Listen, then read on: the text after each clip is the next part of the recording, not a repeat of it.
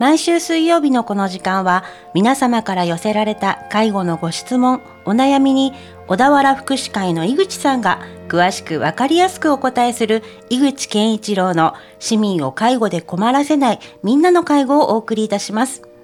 私は番組アシスタントの エフエム 小田原小山由香子です。井口さん、今週もよろしくお願いいたします。はい、よろしくお願いします。えー、今週も小田原歯科医師会の安西先生にお越しいただいております。先生、よろしくお願いします。よろしくお願いします。前回の放送で先生、あの虫歯になる人が減ってきたというお話なんですけど、何が大きな違いなんですか？な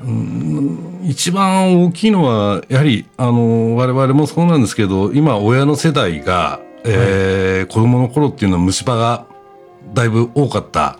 時代、はい、で僕は昭和よんじゅうにねん生まれなんですけど、はい、昭和よんじゅうにねんっていうのは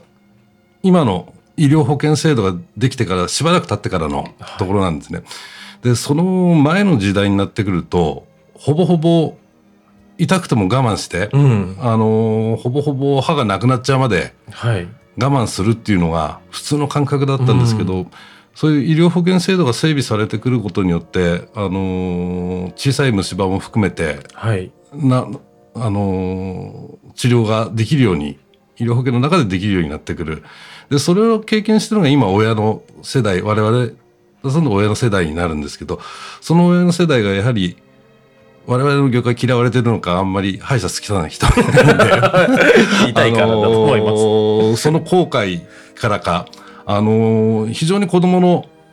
口の中のこと、歯のことに関しては興味関心持って予防に取り組んでいるっていうのが一番の大きなところだと思います。子どもの頃に虫歯をなくせれば、その後虫歯になるリスクは低くなるということでよろしいですか？えー、そうですね、あの意外と知られてないのかもしれないんですけど、えー、虫歯になるっていうのは、例えばさんじゅうになってよんじゅうになってきた穴が開いてきたとしても、はい、その虫歯ができ始めてるっていうのは、えー、小学生の頃に歯が生えてきた頃にでき始めてるんですね、はい、あ、そんな前なんですか？えー、もう虫歯の一番なりやすい時期っていうのは歯が生えてきてるところになりますんで、はい、それでその生えてきて、えー、口の中にあることによって、あのコマーシャルなんかでも再石灰化という形で口の中の唾液の成分といろいろ交換しながら歯って硬くなっていくんですね、はい、ですからだんだんだんだん年を生えてきてから時間が経ってくると歯そのものが硬くなってくるので、はい、虫歯になりにくくなってくると、はい、でそうすると理屈からいけば成人までに虫歯作らずに済んでしまえばほとんど虫歯ができる余地がないはい、というところになります。そういえば歯磨き粉とかの シーエム とかでも最近歯周病だとかホワイトニングの話ばっかり、虫歯の予防の話はあんまりないですよね。だいぶ少なくなりましたね。はい、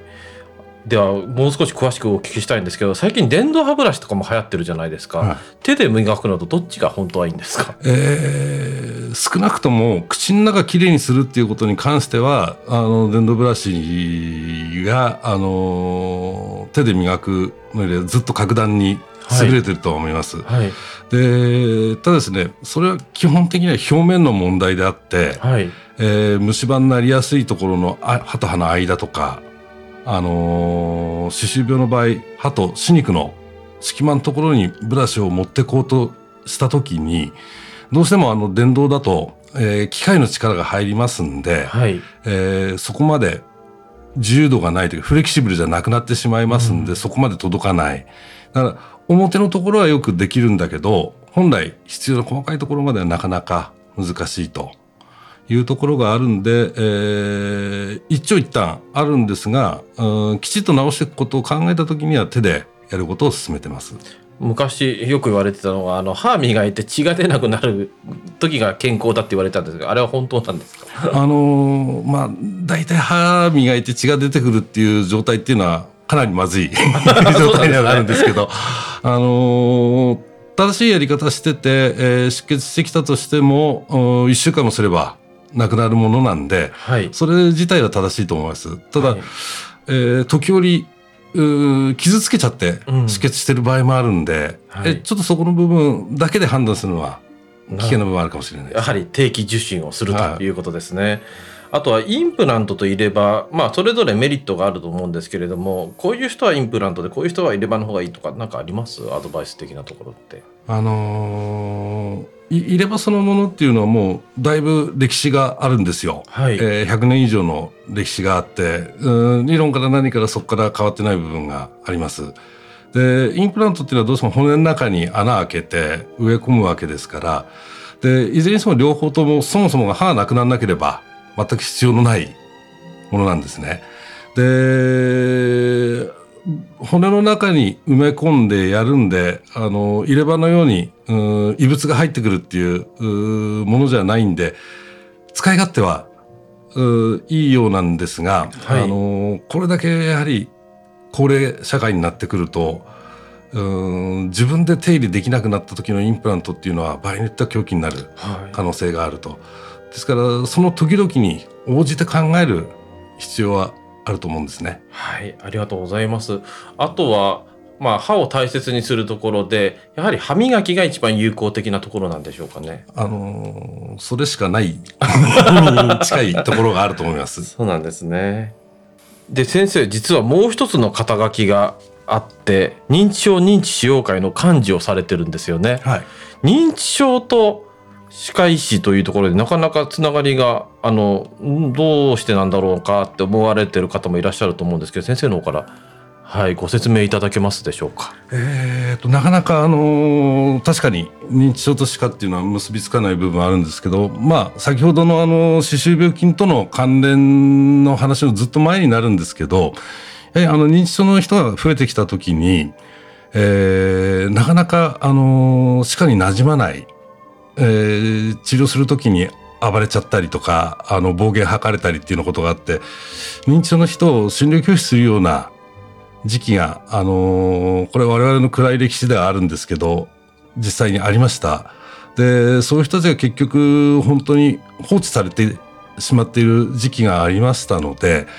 えー、まあなんとかしてそういう認知症の人をすくい上げていかなくちゃいけないっていうようなところがあった時に、あのいろんなところで介護の手法で今に中道なりを勉強していく中で、えーまあ、地域に認知症の診療してる先生とか、あの認知症の方をケアしてる介護スタッフとかと知り合うことになって、えー、とにかく認知症の人でもきちっとコミュニケーションさえ取れれば何ら普通の人と変わらないわけですね。でそれをほっぽっと放置してるから、あのー、極端な状態でやらなくちゃいけないということになるので、えー、できるだけまあ最初の段階から、あのー、認知症の人を取り囲んでいこうというような動きがあったので、認知症認知症会のまあ前身の段階で一緒にやっていきませんかというようなお誘いを受けて、えー、立ち上げた立ち上げから加わってやっているような次第になります。はい、認知症があっても安心してこの小田原で暮らし続けられることができる、はい、サポートしてくださるということですよね、はい。最後に先生から市民の方に何かメッセージをお願いします。えー、やはりこういう大変な時期ではあるんですが、あのー、一応、えー、我々、えー、口の中の問題に関しては、えー、必ず期待にお答えでき、あの要望にお答えできるような、うん、対策をとって、えー、今望んでおります。えー、怖いからということではなく、あのー、今やんなくちゃいけないこと、大事なところを、えー、考えて、えー、困った場合はとにかく問い合わせあのかかりつけの先生に問い合わせしてもらわないに聞いてみてもらっていいと思いますので、えー、とぜひ、あのー、自分で考えずに、えー、問い合わせしていただければいいのかなと思います。先生、さん週にわたりご出演いただきどうもありがとうございました。ありがとうございました。井口健一郎の市民を介護で困らせないみんなの介護では、介護に関するご質問ご相談をお待ちしております。メールは エフエムオーアットマークエフエムオダワラドットコム、 ファックスは ゼロよんろくご さんご よんにさんゼロ までお送りください。この番組は社会福祉法人小田原福祉会の提供でお送りいたしました。社会福祉法人小田原福祉会純正園では、介護職員初任者研修いちがつコースの募集を始めました。介護教員の資格を持った講師や、純正園のリーダー職員など、経験豊富な講師が、初めての方でも安心して介護の基礎を学べるようにサポートします。この研修は、純正園蓮華の里での講習と、自宅での通信学習を組み合わせて行います。受講料はよんまんえん。純正園で働きながら講習する場合は、受講料が免除。また、週さんじゅうじかん以上働ける場合は、講習中も勤務扱いとします。事前に面接が必要です。応募資格はありません。申し込みは先着順です。